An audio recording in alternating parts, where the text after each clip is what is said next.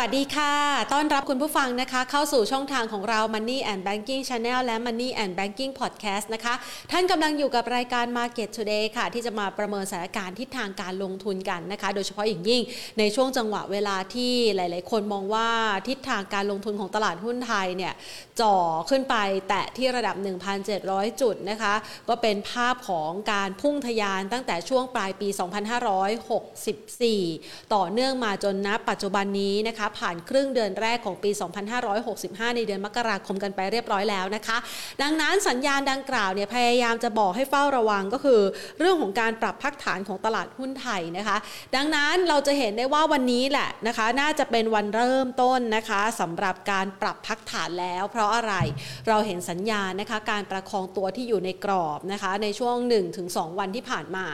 กรอบเนี่ยก็จะอยู่สักประมาณบวกลบสิบจุดนะคะตั้งแต่ระดับ หนึ่งพันหกร้อยหกสิบห้านะคะจนถึง หนึ่งพันหกร้อยแปดสิบ จุดนะคะก็ประคองตัวแกว่งอยู่ในระดับนี้นะคะจะไปทะลุหนึ่งพันหกร้อยแปดสิบก็ดูเกรงใจนะไม่ไปสักทีนะคะในขณะที่จะเลือกฝั่งลงนะคะก็ดูเหมือนว่าความเชื่อมั่นมั่นอกมั่นใจเกี่ยวกับเรื่องของการลงทุนหรือว่าภาวะต่างๆนั้นก็ยังดูประคองอยู่นะคะก็เลยทำให้ยังคงเคลื่อนไหวในกรอบแคบๆในช่วงระยะเวลา สองถึงสาม วันทำการที่ผ่านมาแต่ปรากฏว่าวันนี้เราจะเห็นแล้วนะคะว่าตลาดหุ้นไทยเริ่มแล้วนะคะเริ่มที่จะเลือกข้างนะคะเลือกข้างไหนเลือกข้างที่จะปรับฐานนะคะคือมันจะบอกว่ามันหมดแรงก็ว่าอย่างนั้นก็ได้นะคะเพราะว่าวิ่งทะยานกันมาต่อเนื่องตั้งแต่ปลายปี สองพันห้าร้อยหกสิบสี่นะคะตั้งแต่ระดับ หนึ่งพันห้าร้อยหกสิบ จุดนะอ่านะคะอ่าจุดต่ำสุดฝั่งนี้ค่ะอ่าตรงเดือนธันวาคมนะคะอ่านะคะอันนั้นก็อาจจะเป็นในเดือนปีสองพันห้าร้อยหกสิบสี่นะคะมาปีนี้เนี่ยพอมันพุ่งทะยานขึ้นมาค่ะก็เลยจะเห็นภาพนะคะว่าโอเคมันเริ่มต้องมีการปรับพักฐานบ้างนะคะถึงแม้ว่าระยะทางการขึ้นเนี่ยมันก็มี buy on dip คือปรับพักฐานระหว่างทางมาในช่วงที่ผ่านมาบ้างพอสมควรนะคะแต่วันนี้เนี่ยการปรับพักฐานของดัชนีก็ส่งผลทำให้มีแรงเทขายออกมานะครึ่งวันแรกหนาตาเลยทีเดียวค่ะมูลค่าการซื้อขายครึ่งวันแรก หกหมื่นห้าพันหนึ่งพันสี่ร้อยสิบเก้า ล้านบาทและปิดในเลขที่สวยงามนะคะเป็นตองหกนะคะ หนึ่งพันหกร้อยหกสิบหกจุดหนึ่งศูนย์ จุดนะคะติดลบไป สิบจุดเจ็ดเจ็ด จุดนะคะหรือว่า ศูนย์จุดหกสี่เปอร์เซ็นต์ ค่ะโดยที่จุดสูงสุดที่วันนี้เนี่ยขึ้นไปทดสอบได้ หนึ่งพันหกร้อยแปดสิบสองจุดเก้าสาม บวกขึ้นไป หกจุดศูนย์หก จุดนะคะและจุดต่ำสุดที่ร่วงลงมาเนี่ยนะคะยังคงพยายามเกาะแนวรับที่หนึ่งพันหกร้อยหกสิบเอาไว้นะคะเราจะเห็นได้นะมันเป็นหลายๆย่อนะหนึ่งพันหกร้อย หนึ่งพันหกร้อยห้าสิบแปดนะคะก่อนหน้านี้ก็ไปทดสอบหนึ่งพันหกร้อยห้าสิบแปดนะคะแล้วก็พยายามรีบาวกลับมาแล้วก็วิ่งขึ้นมานะคะมาวันนี้ก็มีแรงซื้อขึ้นมาอ้าวจะเห็นได้ว่าจังหวะของการขึ้นในแต่ละรอบเนี่ยเริ่มมีกรอบจำกัดมากขึ้นนะคะดังนั้นหลายๆคนก็อาจจะอยากมาประเมินนะหาโอกาสการลงทุนใหม่ๆโดยเฉพาะอย่างยิ่งในช่วงของการปรับพักฐานแบบนี้แหละค่ะซึ่งวันนี้เนี่ยนะคะถ้าเราไปดูนะคะสิบอันดับแรกที่มีมูลค่าการซื้อขายสูงสุดนะคะในการซื้อขายของตลาดหุ้นไทยในเช้าวันนี้อันดับที่หนึ่งนะคะกสิกรยังคงเดินหน้าต่อนะคะวันนี้บวกเพิ่มขึ้นมาห้าสิบสตางค์ ที เค ซี ค่ะบวกเพิ่มขึ้นมาเจ็ดสิบห้าสตางค์ จี เอ เอฟ นะคะเมื่อวานนี้มีเรื่องของการประกาศแผนการขยายการลงทุนในสินทรัพย์ดิจิทัลนะคะที่จะไปร่วมไม้ร่วมมือกับ Binance นะคะซึ่งหลายๆคนก็จับตานะคะว่าแผนธุรกิจนั้นจะเป็นยังไงวันนี้นะคะอาจจะมี Sell on Fact นะคะปรับตัวลดลงไปสองจุดสี่เปอร์เซ็นต์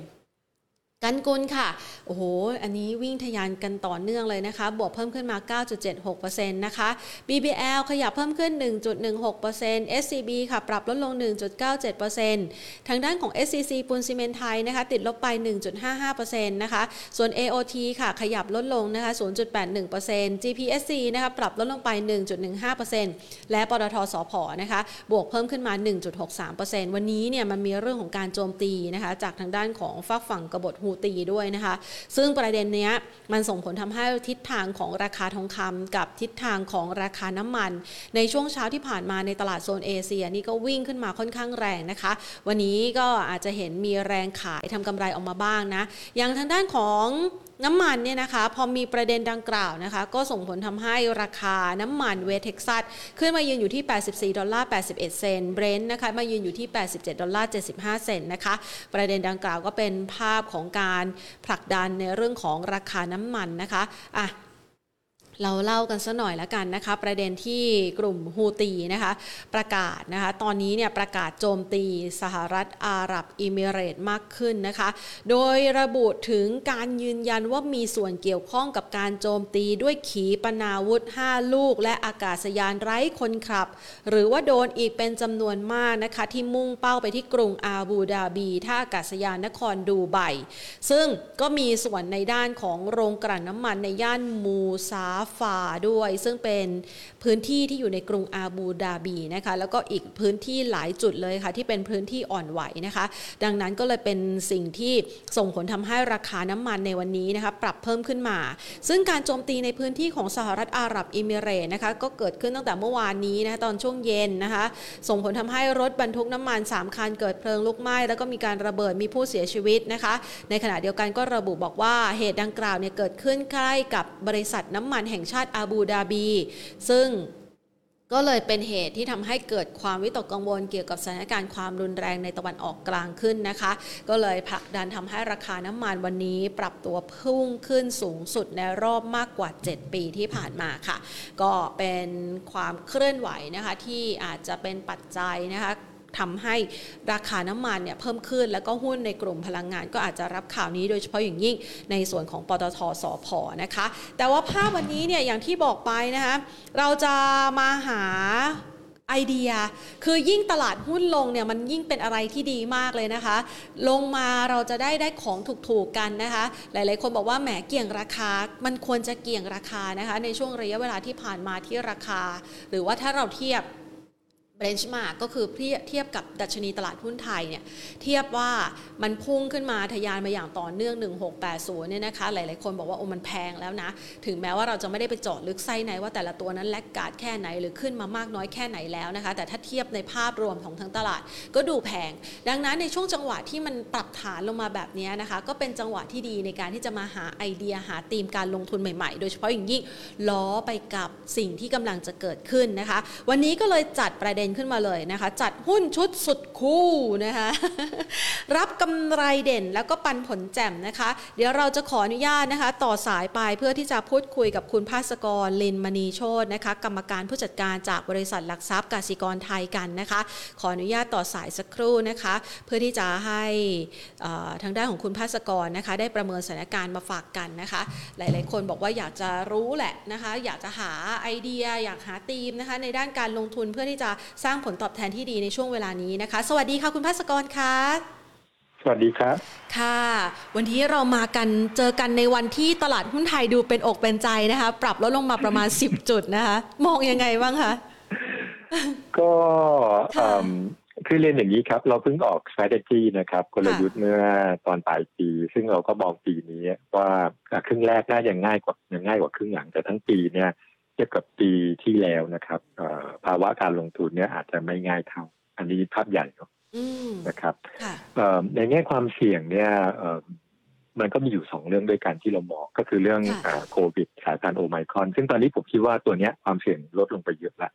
นะครับเนื่องจากเป็นเชื้อที่ติดเร็วไม่ลงปอดนะครับพีคเร็วก็จะก็จะเริ่มลดลงเลยนะครับเราเริ่มมองแบบนี้นะครับแต่ความเสี่ยงที่ดูยังเยอะขึ้นและเยอะยังเยอะขึ้นอย่างต่อเนื่องก็คือเงินเฟ้อนะครับผมถึงแม้ตัวเลขล่าสุดของสหรัฐออกมาประมาณ เจ็ดเปอร์เซ็นต์ นะครับซึ่งซึ่งอินไลน์กับที่นักวิเคราะห์คาดการณ์แต่ เจ็ดเปอร์เซ็นต์ เมื่อเทียบกับ target หรือกรอบของธนาคารกลางสหรัฐที่ สองเปอร์เซ็นต์ ผมก็เยอะนะครับฉะนั้นเรามองว่าความเสี่ยงจะขึ้นฉะนั้นเนี่ยตอนที่เราทำกลยุทธ์เนี่ยเรากรอบทั้งปีเรามองที่หนึ่งพันหกร้อยแปดสิบนะครับของตลาดบ้านเราซึ่งก็เราก็เลยยังคงนะครับเป้าหมายทั้งปีที่หนึ่งพันหกร้อยแปดสิบซึ่งจริงๆก็วันนี้ตอนช่วงเช้าก็ถึงไปแล้วก่อนที่จะย่อลงมานะครับฉะนั้นผมว่าระยะสั้นนี้ก็คงจะเป็นไซด์เวย์ขึ้นอยู่กับว่าใน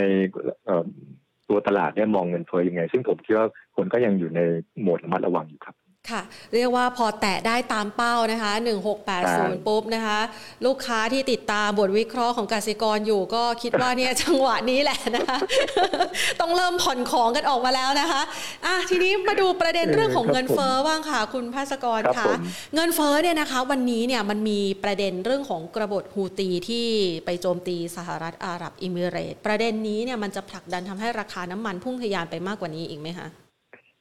ใช่ครับผมว่าราคาน้ำมันน่าสนใจนะสำหรับปีนี้มันมีหลายมุมมากถ้าถ้าน้ำมันควรจะลงมองแบบนี้น้ำมันควรจะขึ้นในในเรื่องของ geopolitics นะครับหรือพวกการเมืองในสภาวะพวกนี้มันก็คงจะทำให้ราคาน้ำมันเนี่ยลอยอยู่ในระดับสูงได้นะครับผมเอาฝั่งที่แบบว่าอะไรที่ทำให้น้ำมันอยู่ในระดับสูงได้เช่นเรื่องความขัดแย้งในในในรัสเซียในรัสเซียกับประเทศแถบนั้นนะครับก็มีผลนะครับ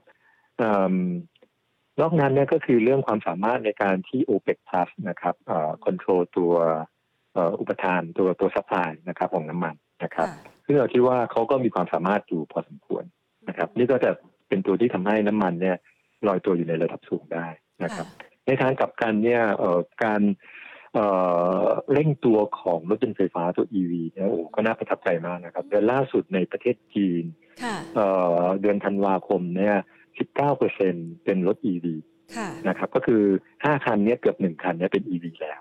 นะครับเอ่อฉะนั้นเนี่ยผมเชื่อว่าในปีสองพันยี่สิบสองเนี่ย อี วี เนี่ยก็คงจะเร่งตัวมากขึ้นแล้วก็น่าจะกระทบต่อปริมาณการใช้น้ำมันอย่างในจีนเนี่ยน่าจะชัดเจนเลยนะครับผมว่าถ้าในปีสองพันยี่สิบสองเนี่ยจีนนี่ขึ้นมาเป็นแบบว่า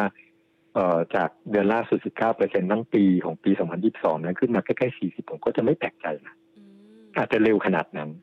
นะครับค่ะฉะนั้นตัวนี้ก็จะเป็นผลกระทบต่อราคาน้ำมันในในในระยะกลางระยะยาวแต่ถามว่าน้ำแล้วน้ำมันจะเป็นยังไงนะครับปีนี้ผมกลับมองว่าเอ่อผมเชื่อไปทางว่า OPEC Plus เนี่ยคงจะคุมซัพพลายเนี่ยเข้มพอสมควรฉะนั้นเนี่ยน้ำน้ำมันตัวน้ำมันดิบก็อาจจะอยู่ตรงนี้ฮะ หกสิบถึงแปดสิบ ไม่ลงไปกว่านี้แต่ก็จะไม่ขึ้นไปกว่านี้ค่ะนะครับผมค่ะเรียกว่ามันต้องมีการบริหารจัดการรายได้ของเขาบ้างนะคะใช่ฉะนั้นในแง่น้ำมันเองเนี่ยก็อาจจะเป็นมีมีมุมในเชิงลงทุนนะว่าถ้าเกิดน้ำมันในช่วงเกิดลงมาหนักผมว่าอาจจะมีความแรงซื้อกลับเข้ามาถ้าพอสูงมากคนก็อาจจะเริ่มถอนนะครับก็จะเป็นเนี่ยอยู่ในเรนจ์ที่ที่ผมว่าในช่วงปี หนึ่งถึงสอง ปีข้างหน้าเนี่ยน้ำมันเนี่ยน่าจะมีไปตามธีมนี้ผมคิดว่าน้ำมันไม่น่าจะลงไปแบบ สามถึงสี่สิบ จากเพราะ อี วี เนี่ยผมคิดว่ามันจะไม่มันจะไม่เป็นอย่างนั้นนะครับผมค่ะฟังแล้วก็ดูเบาใจนะเพราะว่าถ้าใครลงทุนในกลุ่มพลังงานบ้านเรานะคะมันไม่ค่อยขึ้นสักเท่าไหร่แต่ว่าจังหวะนี้ก็ พอจะเริ่มได้เห็นแสงสว่างบ้างนะใช่ๆๆค่ะขึ้นมาให้พอมีกำไรกำไรบ้างนะคะทีนี้ช่วงจังหวะที่เงินเฟ้อมันเร่งตัวสูงขึ้นเนี่ยนะคะเรามองนโยบายทางด้านการเงินที่ค่อนข้างแตกต่างในช่วงเวลานี้ยังไงดีอะคะเฟดบอกจะขึ้นแต่ว่าเมื่อวานนี้จีนกลับลดนะคะเราประเมินสถานการณ์นี้ยังไงบ้างคะก็คือคงแบ่งเป็นโซนๆครับผมว่าโซนอเมริกาทั้งทวีปเลยนะอาจารย์พูดถึงทั้งทวีปอเมริกาเหนืออเมริกาใต้ตั้งแต่แคนาดาไล่ลงมาจนถึงข้างล่างเนี่ยเป็นเป็นโซนที่เงินเฟ้อสูงหมดนะครับโดยเฉพาะอเมริกาใต้เนี่ยหนักมากนะครับขึ้นขึ้นดอกเบี้ยกันทีหนึ่งนี่บราซิลเปรูพวกเนี้ยขึ้นไปครั้งละครั้งละ ห้าสิบถึงเจ็ดสิบห้า สตางค์ขึ้นไปแล้วหลายครั้ง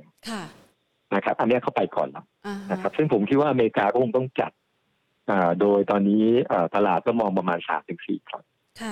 นะครับผมว่าก็หวังว่ามุมนี้จะไม่เปลี่ยน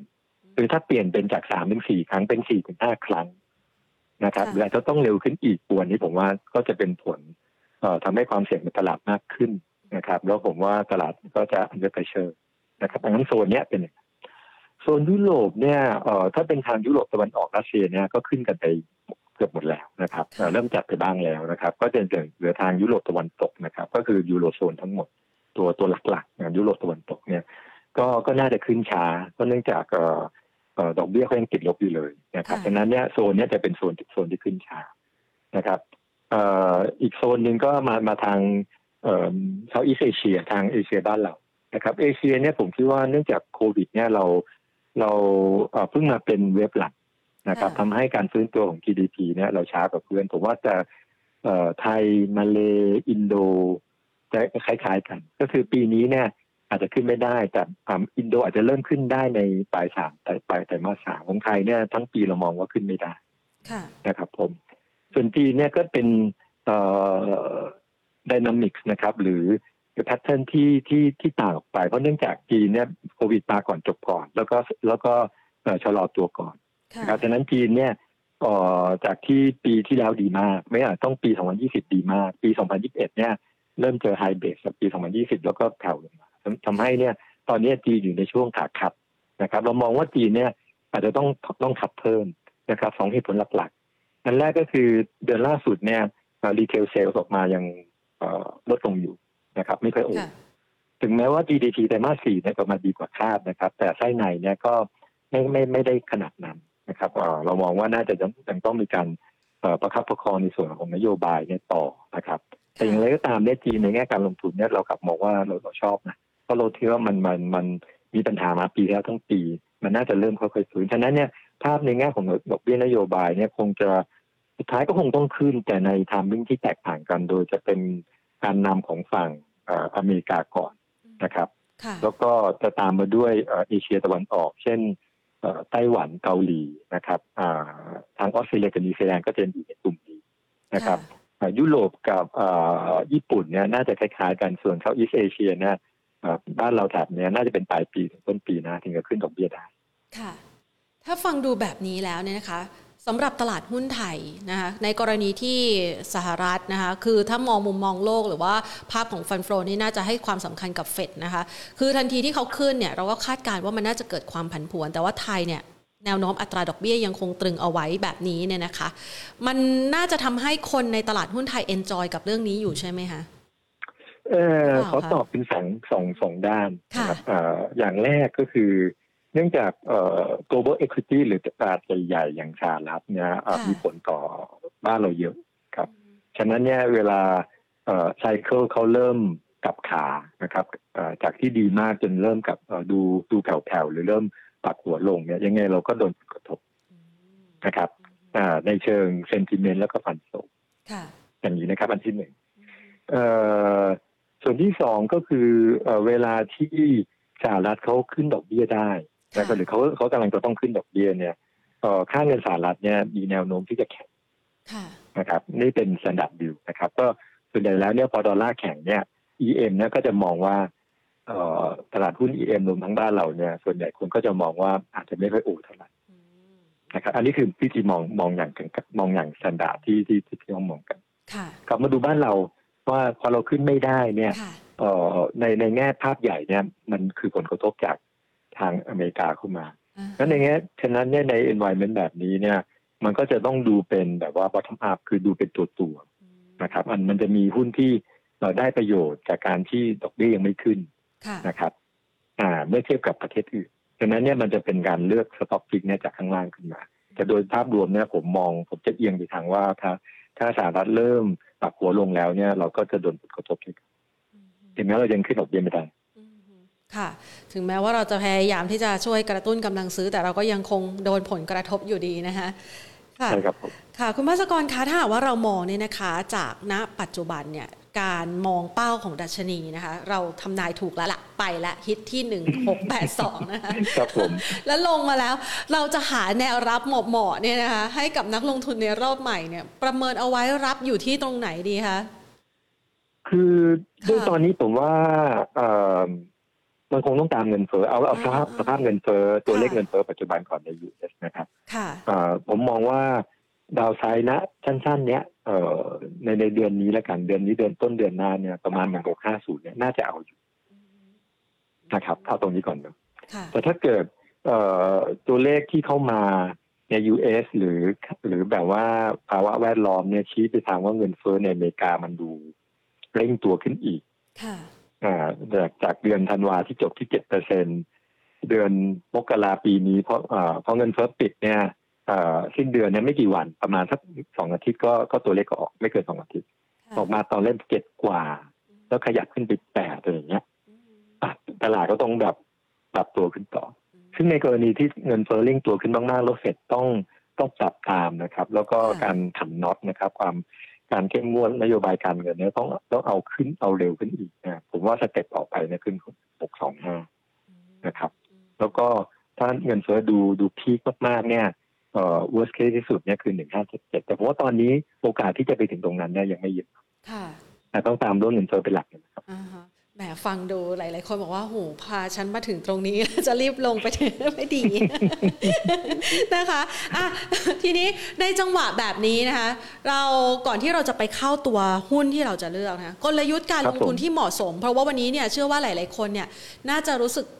ตกอกตกใจแหละคือเราอาจจะมีคนล็อก profit ไปทันนะคะแต่บางคนอาจจะเกี่ยงราคาอยากจะได้กำไรมากกว่านี้นะคะในจังหวะแบบนี้เนี่ยที่ดัชนีเริ่มพักฐานแล้วเราเห็นสัญญาณพักฐานเราแนะนำกลยุทธ์ที่เหมาะสมกับนักลงทุนยังไงบ้างคะคุณภัสกรคะ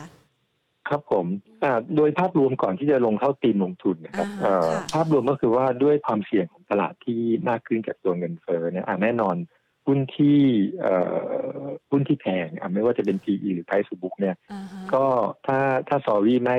ไม่ไม่ตึกจริง uh-huh. นะครับก็อาจจะเริ่มแบบไปต่อไม่ได้อันนั้นอันนี้เรื่องโดยภาพใหญ่นะ uh-huh. นะครับอันที่สองก็คือในภาวะที่จริงๆแล้วเนี่ยปีนี้มันก็ต้องเป็นเป็นเป็นปีที่ฟื้นตัวของเศรษฐกิจแหละเราต้องยอมรับว่าโควิดมัน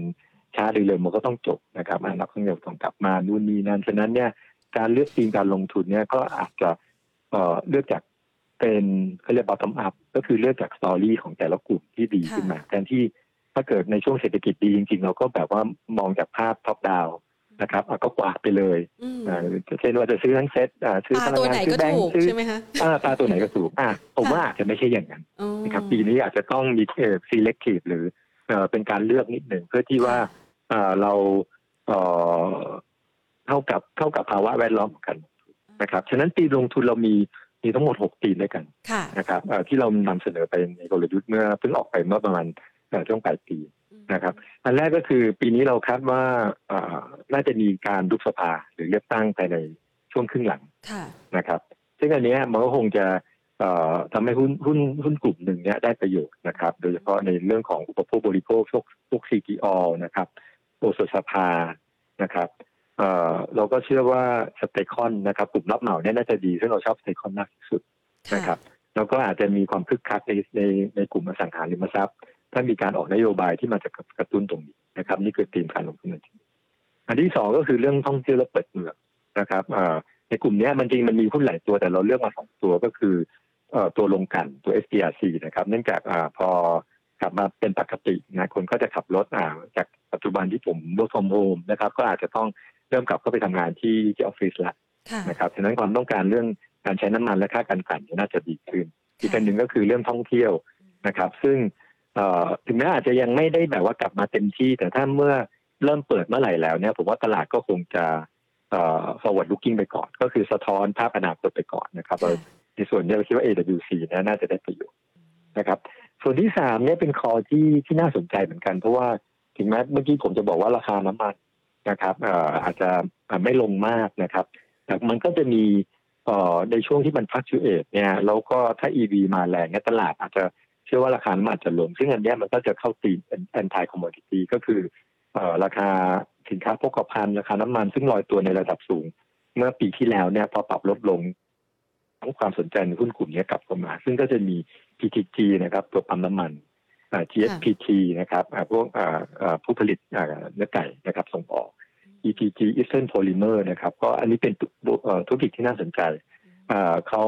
มี exposure กับตัวรถก็คือไอ้ตัว liner กระบะนะครับโดยเฉพาะเราก็เป็นผู้เล่นหลักในออสเตรเลียแล้วก็มีฉนวนกันความร้อนในอเมริกาเป็นบริษัทลูกเขาซึ่งเป็นบริษัทที่ได้ประโยชน์จากเทรนด์นะครับของพลังงานสะอาดนะครับการอัปเกรดพวกตึกทั้งหลายนะครับให้ใช้พลังงานได้มีประสิทธิภาพมากขึ้นอีกตัวหนึ่งก็คือตัวตัวบีกึ่งนะครับจากราคาก๊าซนะครับที่ถ้าเริ่มปรับลดลงมาเนี่ยตัวบีกึ่งก็จะได้ประโยชน์นะครับทีมที่สี่ที่น่าสนใจก็จะเป็นเรื่องของดอกเบี้ยซึ่งอันนี้ผมว่าเป็นทีมที่น่าจะเหมาะกับภาวะปีนี้มากที่สุดในความเป็นผมนะก็คือตีนดอกเบี้ยขึ้นในส่วนนี้มันมีสองสองกลุ่มด้วยกันแล้วแล้วเราเราเลือกหุ้นมาสองสองตัวอันแรกคือธนาคารพาณิชย์นะครับซึ่งปีนี้เป็นปีที่เศรษฐกิจเนี่ยจะน่าจะปรับตัวดีขึ้นจากการฟื้นตัวของโควิดนะครับความต้องการสินเชื่อดีขึ้น นะครับอัตราพันดอกเบี้ยพันธบัตรเนี่ยดีขึ้นซึ่งธนาคารพาณิชย์เนี่ยก็จะได้ประโยชน์จากตรงนี้นะครับทั้งในแง่ของรายได้ดอกเบี้ยสุทธินะครับเงินลงทุนของที่เขาไปลงในพันธบัตรเนี่ยก็จะได้ดอกเบี้ยมากขึ้นในในกลุ่มนี้เราเรียก เอส ซี บี มานะครับถึงแม้เราคิดว่าแบงก์ใหญ่สามสี่แบงก์บนเนี่ยก็คงจะได้ประโยชน์ในทางเดียวกันแต่ เอส ซี บี น่าจะเป็นตัวที่หนึ่งในที่ได้ประโยชน์มากที่สุดอีกหนึ่งคือตัวที่เราก็เชียร์มาโดยตลอดนะครับก็คือกรุงเทพประกันชีวิตคือ บี แอล เอ นะครับ บี แอล เอ เนี่ยเป็นตัวที่น่าสนใจเพราะว่าเป็นหนึ่งในไม่กี่ตัวของหุ้นในบ้านเรานะครับที่เราได้รับประโยชน์โดยตรงจากอัตราดอกเบี้ยพันธบัตรรัฐบาลที่เพิ่มสูงขึ้นนะครับมีสองเรื่องด้วยกันอันแรกก็คือเขาลงทุนเขาได้เราเวลาเราจ่ายเบี้ยประกันชีวิตเขาไปลงทุนในในในในในพันธบัตรส่วนใหญ่นะครับการเก็บเก้าสิบเปอร์เซ็นต์แล้วก็หุ้นสักสิบเปอร์เซ็นต์ไอ้ตัวนี้พอดอกเบี้ยพันธบัตรดีขึ้นเขาได้ประโยชน์อีกประเด็นคือธุรกิจประกันชีวิตนะครับเวลาเราเราซื้อประกันเขาเนี่ยเขาต้องนั่งสำรองนะครับแล้วสำรองเนี่ยเวลาดอกเบี้ยพันธบัตรมันเพิ่มสูงขึ้นเนี่ยเขาตั้งเขาตั้งสำรองลดลงนะครับฉะนั้นเนี่ยงบของ บี แอล เอ เนี่ยจากนี้ต่อไปเนี่ยจะอยู่ในช่วงขาขึ้นแล้วก็ดีมากต่อเนื่องกันหลายควอเตอร์นะครับจากนี้อีกอันนึงก็จะเป็นเรื่องตีมต่อไปก็จะเป็นเรื่องของตัวภาครถยนต์ออโต้ซึ่งเราตัวในในทีมนี้เราเรียก เค ซี อี นะครับ เค ซี อี ก็ได้ประโยชน์จากการเร่งตัวของ อี วี เนื่องจากรถ อี วี เนี่ยถ้าต่อทราบเนี่ยมันจะใช้อิเล็กทรอนิกส์เยอะมากนะครับฉะนั้นอิเล็กทรอนิกส์ที่ที่อัดเข้าไปในรถยนต์นั่งเนี่ยจากนี้ต่อไปเนี่ยจะมากขึ้นเรื่อยๆรถจะฉลาดขึ้นเรื่อยๆนะครับที่หลังตอนนี้ก็ไม่ต้องเปิดไฟละที่หลังแบบว่าฝนตกก็อาจจะใบพัดเนี่ยก็จะปรับเองนะครับอะไรฉะนั้นเนี่ยเรายอดยอดยอดจองนะครับยอดสั่งซื้อสินค้าจากลูกค้า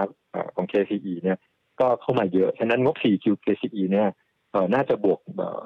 เยียร์เยียร์เนี่ยพอสมควรเรามองประมาณแบบว่าเท่าตัวนะครับแล้วกลุ่มสุดท้ายเนี่ยก็คือในเรื่องของ ไฟว์จี นะครับก็คือการปรับจาก โฟร์จี มา ไฟว์จี เนี่ยก็ต่อเนื่องนะครับแล้วก็แล้วก็กระแสพวก ไอ โอ ที นะครับ Metaverse เนี่ยก็จะทำให้ความต้องการไอ้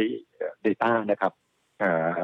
ของของพวกโมบายสายมือถือเนี่ยดีนะครับเรามองว่า Advance เนี่ย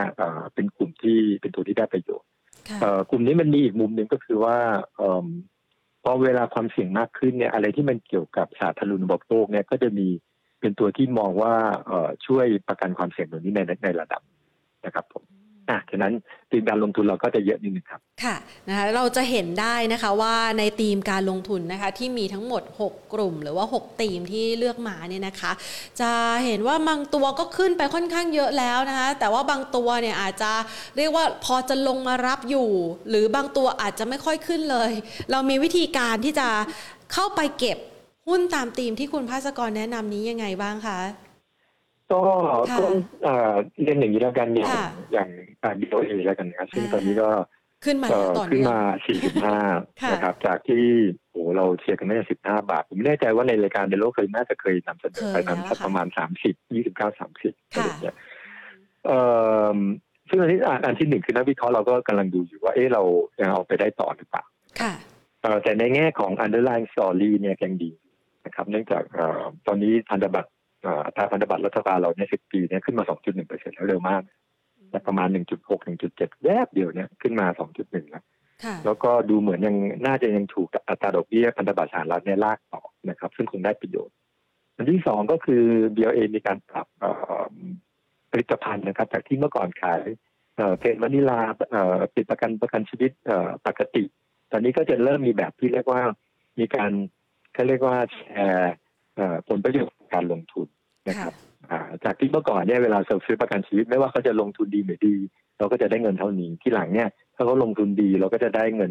คล้ายๆปันผลเพิ่มขึ้นถ้าเราเขาลงทุนไม่ดีเราก็จะได้ได้ลดลง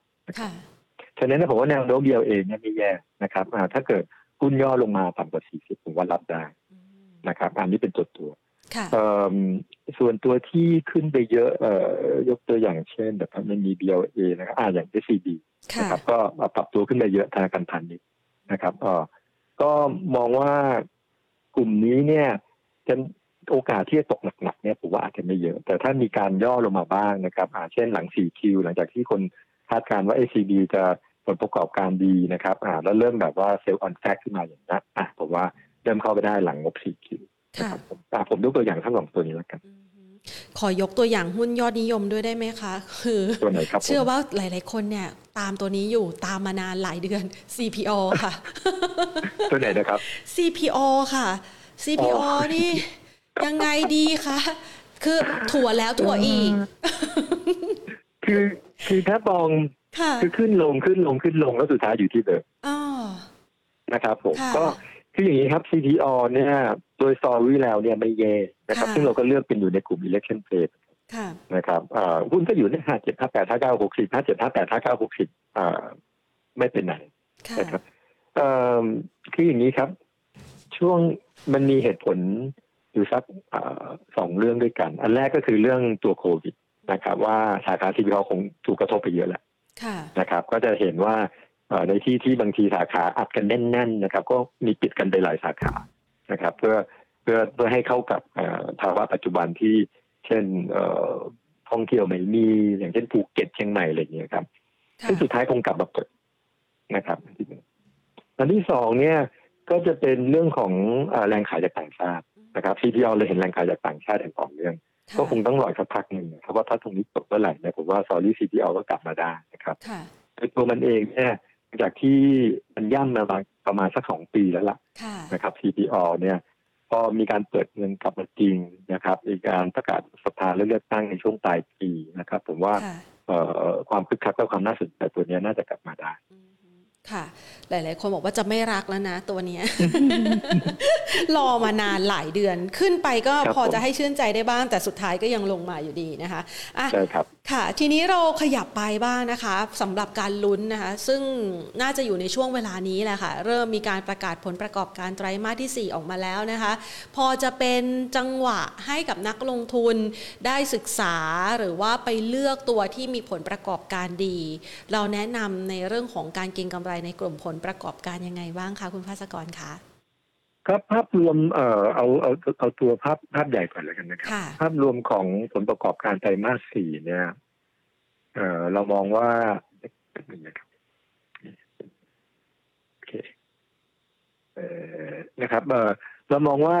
ใน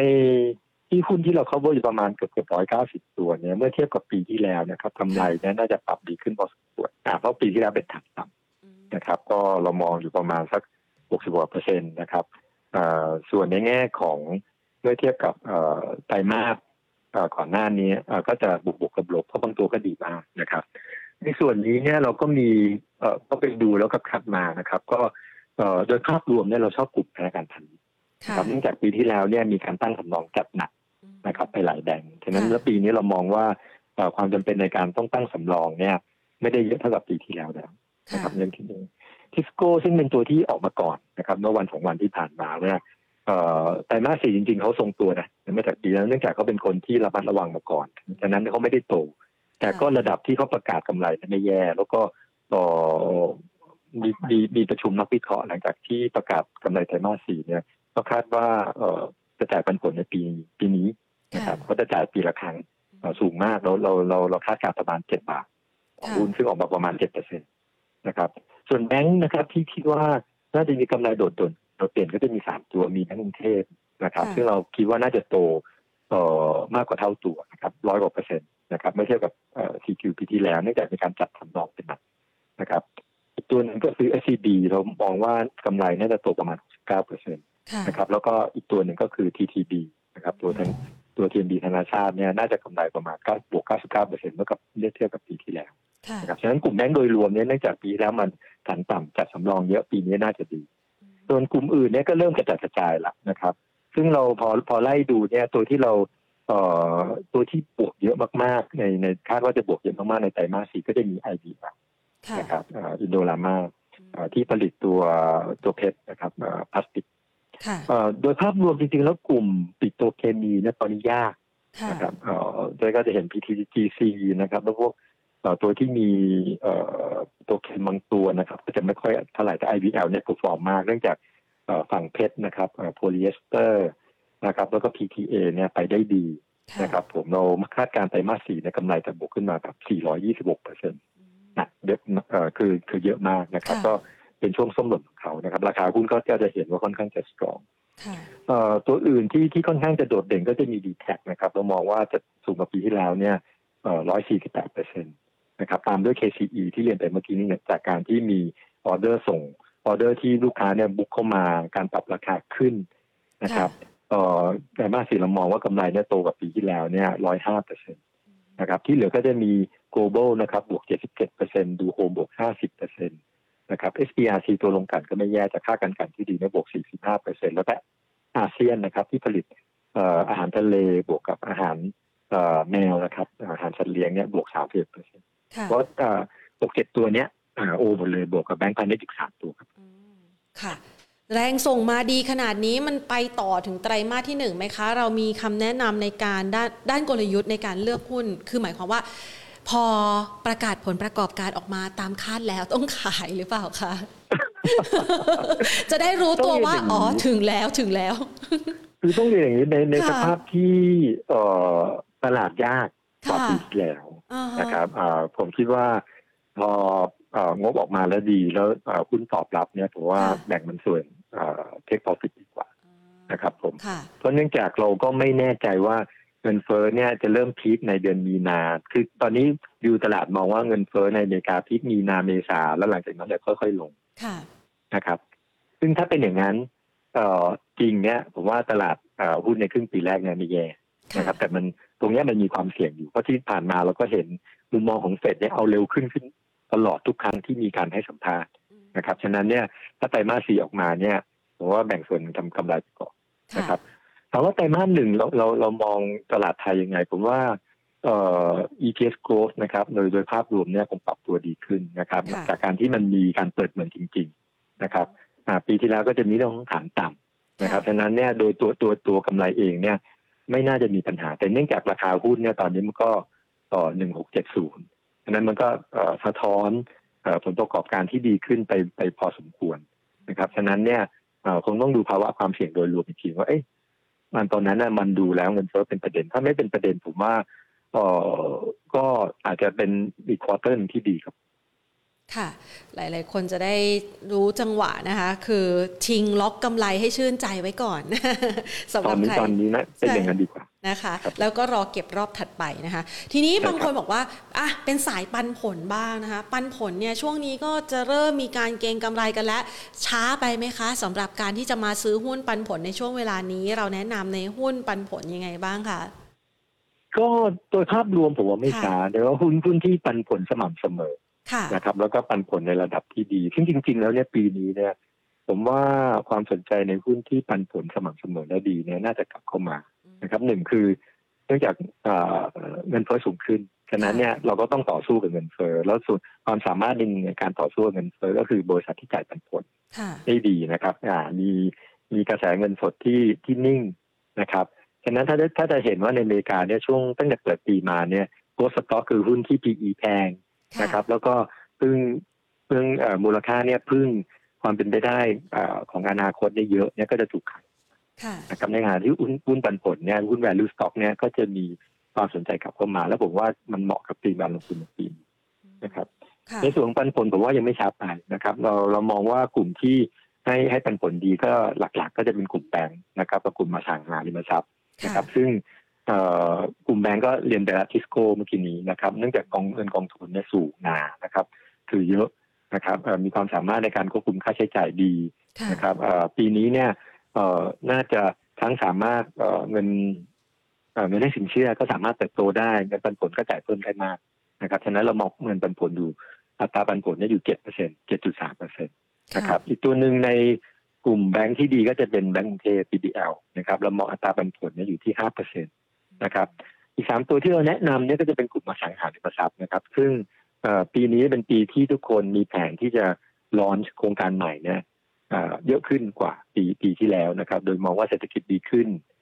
เราโควิดน่าจะจบนะครับแล้วก็อีกเหตุผลหนึ่งที่สำคัญก็คือปีที่แล้วเนี่ยเขาสร้างน้อยกว่าขายนะครับผมฉะนั้นเนี่ยสินค้าคงเหลือของบริษัทบริษัท property ใหญ่ๆเนี่ยเหลือน้อยลงเยอะนะครับฉะนั้นเนี่ยแค่แค่จะต้องเอาเอาสต็อกกลับขึ้นมาเนี่ยเราก็ต้องสร้างเพิ่ม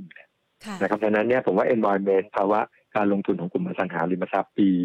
สองพันยี่สิบสองเนี่ยไม่แย่นะครับในเนี้ยปันผลจะระดับพอๆกันก็จะมี เอ พี ที่ ห้าเปอร์เซ็นต์ นะครับแลนด์ แอนด์ House ที่ ห้าจุดหกเปอร์เซ็นต์ แล้วก็สุภาลัยที่ ห้าจุดหนึ่งเปอร์เซ็นต์ ก็ระดับเกิน ห้าเปอร์เซ็นต์ เองครับเนื่องจากว่าเราเนี่ยนะคะ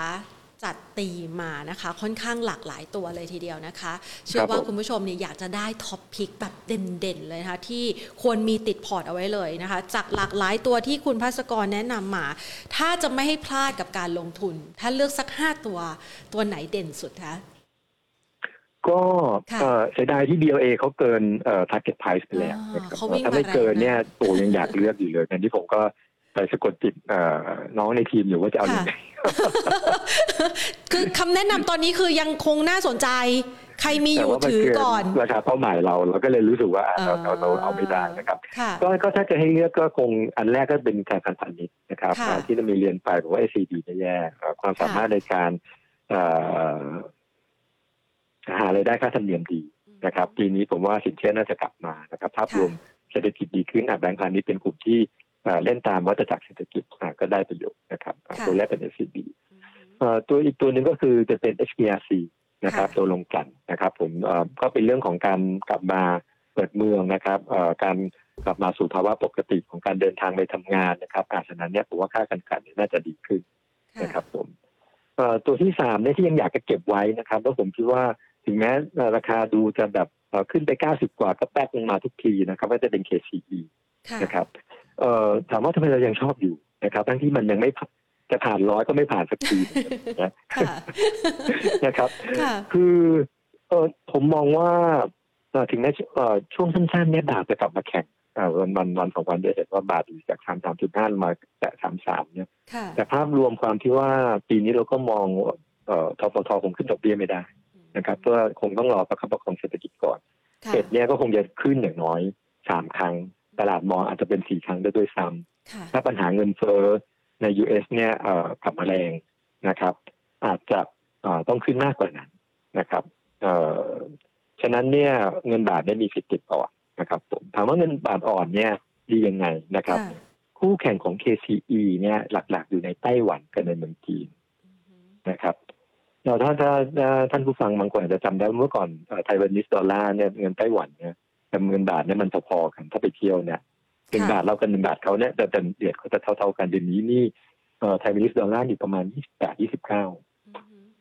ไทยวันนิสดอลลาร์ต่อตอนหนึ่งดอลของเราเนี่ยมาที่สามสิบสามแล้วนั่นเราอ่อนเขาเยอะเพราะฉะนั้นจากค่าเงินที่เขาแข็งกว่าเราเนี่ยความสามารถในการแข่งขัน เค ซี อี เนี่ยดีขึ้นเยอะเลยนะอีกกลุ่มหนึ่งก็จะอยู่ในเมืองจีนซึ่งเงินซึ่งเมืองจีนเนี่ยก็แข็งกว่าไทยบาทนะครับเราก็จะได้เปรียบคู่แข่งงั้น เค ซี ก็จะได้เปรียบคู่แข่งนะครับไม่ใช่เปรียบเทียบอีกส่วนหนึ่งก็คือว่ารถ อี วี เนี่ยความต้องการเนี่ยสูงมากสูงมากเลยนะยกตัวอย่างเช่นตอนนี้บางโมเดลในยุโรปเนี่ยไม่มีส่งมอบต้องรอ สิบถึงสิบสอง เดือนว่าผมคิดว่าแฟนพันแฟนแม้คนใช้รถในเมืองไทยถ้ามีการจอง อี วี ไปแล้ววันก่อนนี้เพื่อนเล่าให้ฟังว่าอย่างของ Porsche อย่างเงี้ยครับรอปีหนึ่งนะครับคือรอกันแบบสามเดือนห้าเดือนปีหนึ่งอะไรเงี้ยก็จะได้ลดซึ่งซิเจอร์ชันอย่างเงี้ยสถานการณ์เนี้ยเราเห็นในทุกๆภูมิภาคเลยและเป็นความต้องการเรื่องรถยนต์เลยเพราะการปรับเข้าไปสู่ อี วี เนี่ยมันมาแรงฉะนั้นเนี่ยภาคอุตสาหกรรมรถยนต์เนี่ยผมว่าถึงแม้เงินเฟ้อจะมาจริงกลุ่มนี้ก็ยังเป็นกลุ่มที่น่าจะโดนผลกระทบไม่เยอะนะครับแล้วก็ความต้องการสูงรถ อี วี เนี่ยจะมีส่วนที่เป็นอิเล็กทรอนิกส์เนี่ยเข้าไปเยอะนะครับผมอีกตัวหนึ่งก็จะจะเป็นแบบว่า Land and House นะครับซึ่งเรามองว่ามีในในมุมของเงินปันผลนะครับพอร์ตโดยรวมเนี่ย diversify มีคุณภาพในการที่จะแบบว่า maintain เงินปันผลนะครับแบรนด์เนี่ยติดตลาดดีนะครับผมแล้วก็มีมีมีธุรกิจหลากหลายนะครับสามารถก็ก็จะไม่ใช่แต่ property กระจายอ่ะผมให้ไว้สักสี่ตัวละกันค่ะสำหรับคนที่เขาสนใจ อี วี นะคะต้องบอกว่าในไทยเนี่ยเก็งกำไรหลายตัวมากตัวอื่นๆตัวอื่นๆมันเกินมูลค่าไปแล้วใช่ไหมคะเราเราแนะนำยังไงคะเพราะว่าหลายๆคนบอกว่าแพงแล้วอยากให้แพงอีก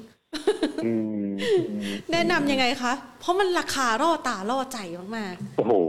อันนี้นี่คือต้องผมอยากให้ใจแข็งนะเดินตามตรงอยากให้ใจแข็งนั่งทับมือไว้นะคะนั่งนั่งนั่งเดินตามตรงให้ใจแข็งเพราะว่าเอ่อคือราคาที่ไปไกลมากอย่างยกตัวอย่าง อี เอ นะครับแต่ว่าเขาก็อยู่ในอยู่ในอยู่ในกลุ่มที่ได้ประโยชน์จาก อี วี เต็มๆเพราะเขาก็พูดถึง อี วี มามาโดยตลอดนะครับโดยฝั่งแบตเตอรี่เนี่ย แต่เนื่องจากราคามันมันล่วงหน้าผลประกอบการหรือเอ่อก็เรียกอะไรอ่ะ potential ของธุรกิจเนาะคือคือธุรกิจมันยังมันถามว่าตอนนี้ อี เอ มีมีเอ่อ capacity ของแบตเนี่ยก็แปลว่ายังไม่ถึงหนึ่งกิกเลยนะครับแต่ราคาหุ้นปัจจุบันเนี่ยน่าจะสะท้อนเอ่อว่าจะต้องมีเอ่อ capacity ของเนี่ยแบตเตอรี่ อี วี เนี่ยประมาณ ห้าสิบถึงหกสิบ กิกะวัตต์ค่ะนะครับแต่ปัจจุบันยังไม่ถึงหนึ่งนะอ่าฮะอ่าฮะแต่ราคามันไปถึงไปถึงไปถึงไปแล้วไปแล้วไปแล้วฉะนั้นเลยแบบว่าหุ้นไม่แย่แต่แบบว่าเนื่องจากมันหุ้นแพงแล้วผมว่าเอ่อภาวะการลงทุนตอนเนี้ยความเสี่ยงมันดูเหมือนจะยังอยู่ในช่วงเยอะขึ้นยังไม่ลดลงฉะนั้นหุ้นหุ้นแพงเนี่ยถ้ามันถ้ามันมาหนักความเสี่ยงมันหนักมากๆเนี่ยหุ้นแพงมันจะโดนขายหนักนะครับผมก็อยากให้ให้หนักแน่นไหมครับค่ะนะคะทับมือไว้นะสำหรับตัวแพงๆนะคะคุณผู้ชมสอบถามเข้ามาค่ะคุณภาสกรคะเขาอยากได้แนวรับแนวต้านนะคะคุณปิยะที่เราบอกว่าอยากได้แนวรับแนวต้านของ บี บี แอล กับ Tisco ค่ะเดี๋ยวแป๊บนึงนะครับขอดูราคาหุ้น บี บี แอล นี่เขาเขาถือว่าเป็นหุ้นแลกการ์ดในกลุ่มธนาคารด้วยไหมคะค่ะก็ก็คือตอนนี้ใครที่มาทางฟินเทคนะครับออกสตอรี่ใหม่ๆก็ราคาก็จะไปก่อนค่ะนะครับผมเอ่อทิสโก้ตอนนี้อยู่เก้าสิบแปดสลึงนะครับเอ่อขอดูราคาเป้าหมายของนักวิเคราะห์เราก่อนค่ะเอ่อทิสโก้เราให้ราคาเป้าหมายที่เอ่อหนึ่งร้อยยี่สิบห้าบาทฉะนั้นในเชิงพื้นฐานนะผมว่าไม่แย่นะครับผมว่าในระดับสามร้อยเนี่ยก็ยังเอ่อเข้าได้นะครับเอ่อเรามองปันผลปีนี้เนี่ยอยู่ที่เจ็ดบาทกับสามสตางค์ค่ะนะครับผมที่จะจ่ายในที่กำลังจะจ่ายนะซึ่งก็ออกมาประมาณ เจ็ดเปอร์เซ็นต์ นิดๆนะครับผมว่าทีมปันผลก็คงเป็นทีมที่ซัพพอร์ตเอ่อทิสโก้อยู่พอสมควรฉะนั้นในราคาที่ต่ำร้อยเนี่ยความเสี่ยงไม่น่าเยอะนะครับผม บี บี แอล เอ่อราคาเป้าหมายเราอยู่ที่หนึ่งร้อยห้าสิบสามบาทก็ยังมีอัพไซด์อยู่พอสมควรประมาณ สิบกว่าเปอร์เซ็นต์ นะครับเรามองปันผลอยู่ที่หกบาทนะครับอ่าถ้าถ้าตีเป็นณราคาปัจจุบันเนี่ยก็อัตราปันผลที่ ห้าเปอร์เซ็นต์ นะครับเอ่อ บี บี แอล โดยรวมเนี่ยผมว่าก่อนไตรมาสสี่เนี่ยน่าจะเอ่อลงทุนได้นะครับผมเนื่องจากเรามองว่าไอ้ตัวกำไรน่าจะปรับตัวดีขึ้นค่ะนะครับหนึ่งนะครับค่ะปัจจุบันอยู่หนึ่งร้อยสามสิบผมว่าราคานี้ก็ไม่แย่นะค่ะถามเผื่อไปเลยนะคะเพราะว่าตัว เอส ซี บี เนี่ยเราเคยเห็นราคาที่เหนือหนึ่งร้อยสามสิบบาทขึ้นไปนะคะใกล้ๆหนึ่งร้อยสี่สิบเรามีโอกาสเห็นภาพนั้นอีกใช่ไหมคะเดี๋ยวขออีกทีครับพอดีเมื่อกี้ เอส ซี บี ค่ะ เอส ซี บี อ๋อ เอส ซี บี ครับผมก็เอ่อผมว่าข่าวที่ออกมาเมื่อวานก็น่าสนใจนะครับของข่าวในตัวคอมไบแนนซ์เพิ่มการแข่งขันเออมันก็ทำให้หนึ่งเออมันก็เอ่ออย่างอย่างที่ทางคุณเรียนมาก็บอกมาก็คือการแข่งขันแหละนะครับว่าเพราะไบแนนซ์มันใหญ่กว่าเยอะนะครับอ่าก็มีก็มีเหรียญที่อยู่บนแพลตฟอร์มเขาแบบมาเป็นหลายหลายร้อยนะครับอ่าแล้วค่าฟรีเขาก็เก็บถูกกว่าเยอะนะครับที่สิบเบสิสพอยต์นะขณะที่เอ่อผมว่าบิตคัพเนี่ยน่าประมาณยี่สิบห้าเบสิสพอยต์มั้งค่าธรรมเนียมนะครับผมเอ่ออย่างนั้นก็ต้องดูว่าเปิดตัวตอนนี้มันคือเป็นแค่เป็นข่าวเฉยๆว่าเขาจะมาจับมือกับกราฟในการเปิดตัวต้องดูว่าเปิดตัวเนี่ยเป็นแบบไหนแล้วก็ใหญ่อันที่สองเนี่ยก็ต้องต้องเรียนตามตรงว่า Binance คงได้เปรียบนะครับเพราะว่าเนื่องจากคนที่ลงทุนใน Bitcoin เนี่ยก็คงจะลงในคริปโตคงคงคงลงเหรียญเหรียญหลักๆแหละนะครับซึ่งเหรียญหลักๆเนี่ยมันก็มีอยู่จำนวนหนึ่งผมว่าก็ Bitcoin Ethereum นะครับแล้วก็ลงมาอีก สามถึงสี่ตัวซึ่งเป็นตัวที่โวลุ่มการซื้อขายสูงสุดการราคามีเสถียรภาพมากสุดนะครับก็มีคุยกับเพื่อนหลายคนบางบางหลายคนเขาก็จะลงประมาณว่าอ่ะเทรดเนี่ยเทรดหลักๆ สี่ห้าตัวนี้แต่ก็ไปมีเอ่อมีแตะไว้บ้างในตัวเล็กๆน้อยๆเผื่อว่าเพราะเวลามันขึ้นมันจะขึ้นหนักนะครับเห็นก็เห็นใช้ strategy มีหลายคนนะครับฉะนั้นเนี่ยเอ่อด้วยความที่ค่าฟรีมันถูกกว่ามันก็คงจะเอ่อช่วงสั้นๆคนโดนผลกระทบครับผมแต่โดยภาพรวมจริงๆเราเป็นหุ้นที่เราชอบนะครับเพราะว่าในไตรมาสสี่เราก็มองว่าผลประกอบการน่าจะดีขึ้นพอสมควรจากเมื่อเทียบกับปีที่แล้วนะครับแล้วก็ค่าฟรีเนี่ยก็ทำได้ดี ครับอาจจะระยะสั้นเนี่ยคงจะได้รับผลกระทบกับตรงนี้ค่ะขออีกสักสองตัวนะคะคำถามจากคุณผู้ชมทางบ้านนะคะบอกว่า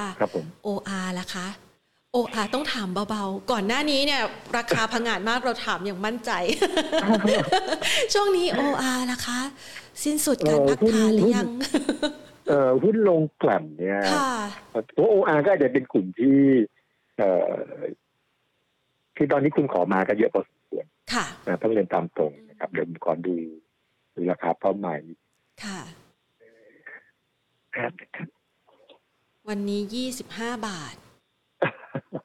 จากก่อนหน้านี้สามสิบห้าบาทครับผมค่ะ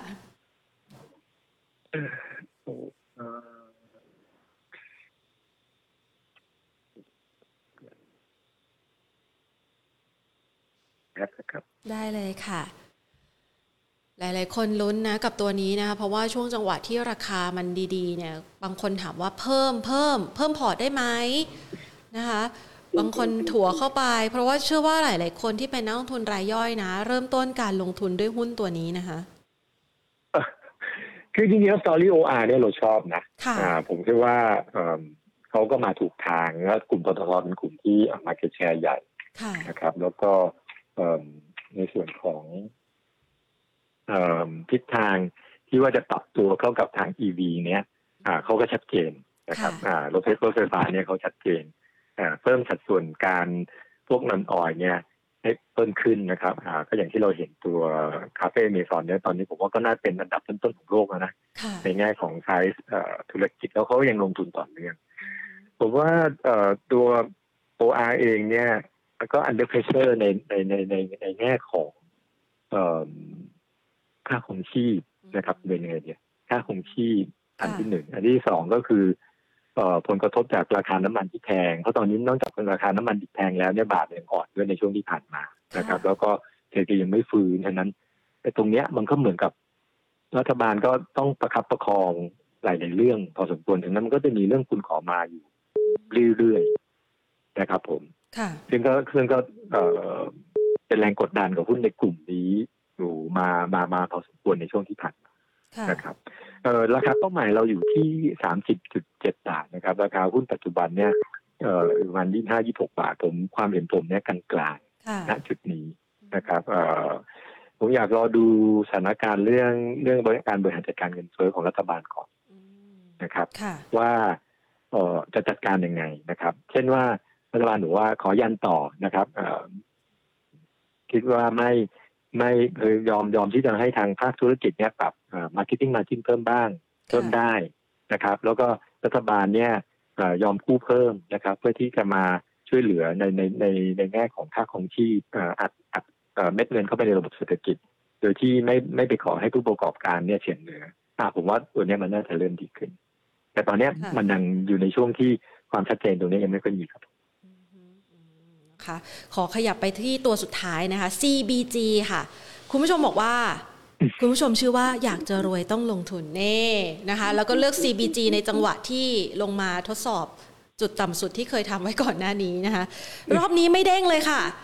ยังไงดีคะ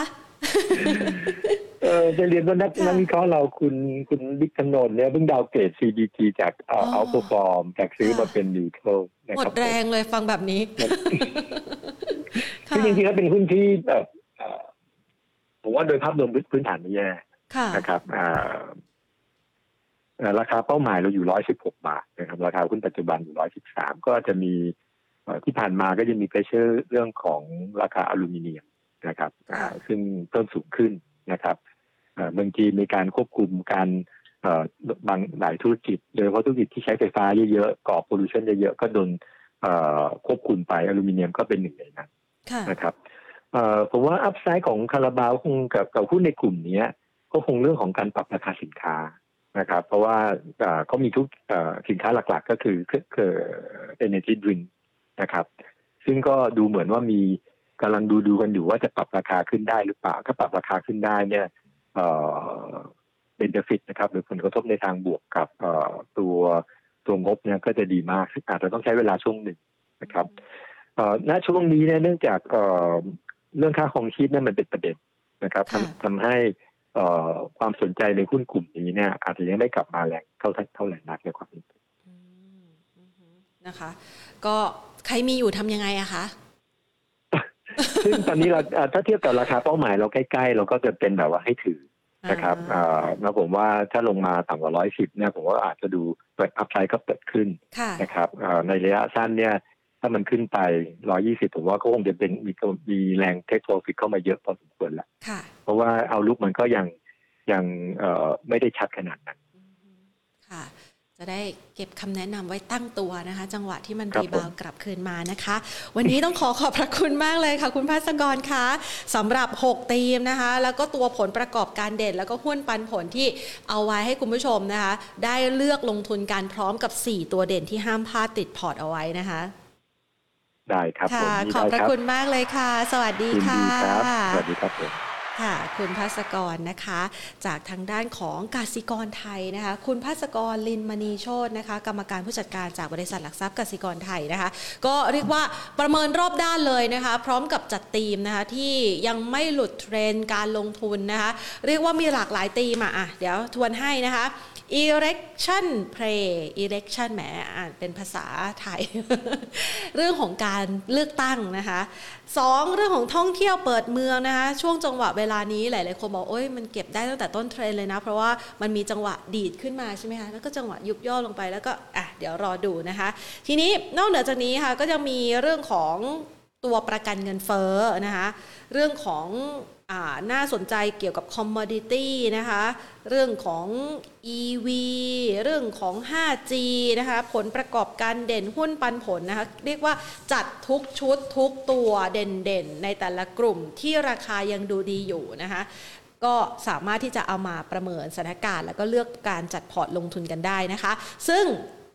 ถ้าหากว่าพูดกันเนี่ยจะเห็นว่าหลายๆตัวที่คุณผู้ชมสอบถามเข้ามานะคะอยู่ในคำแนะนำที่อยู่ตั้งแต่ต้นคลิปนะคะลองไปฟังกันดูนะคะแล้วเราก็จะได้เห็นว่าโอเคตลาดหุ้นไทยนะมันจะล้อไปตามความเคลื่อนไหวของอัตราเงินเฟ้อนะแนวรับถ้าหากว่าเงินเฟ้ออยู่ที่เท่านี้นะมารับหุ้นไทยที่จุดนี้ถ้าเงินเฟ้อเร่งตัวสูงขึ้นนะคะก็อาจจะกดดันทำให้ตลาดหุ้นไทยลงไปย่ออีกนะคะไปรับที่จุดนี้นะคะใครอยากรู้ว่าจุดนี้จุดไหนนะคะไปฟังตั้งแต่ต้นคลิปกันนะคะแล้วก็ เค ซี อี Hana นะคะเมื่อสักครู่นี้นะคะในกลุ่มนี้อิเล็กทรอนิกส์ก็คุณภาสกรก็วิเคราะห์เอาไว้ให้นะคะลองไปฟังกันดูนะคะพร้อมกับสี่ตัวเด่นคือจัดมาหลากหลายตัวหลากหลายธีมแต่ว่าถ้าไม่อยากพลาดเลยเนี่ยก็จัดสี่ตัวเด่นขึ้นมานะคะเดี๋ยวเราไปลองฟังย้อนหลังกันดูนะคะเพื่อเป็นประโยชน์ในการจัดพอร์ตกันแล้วก็เป็นช่วงจังหวะเวลาที่ดีวันนี้นะคะ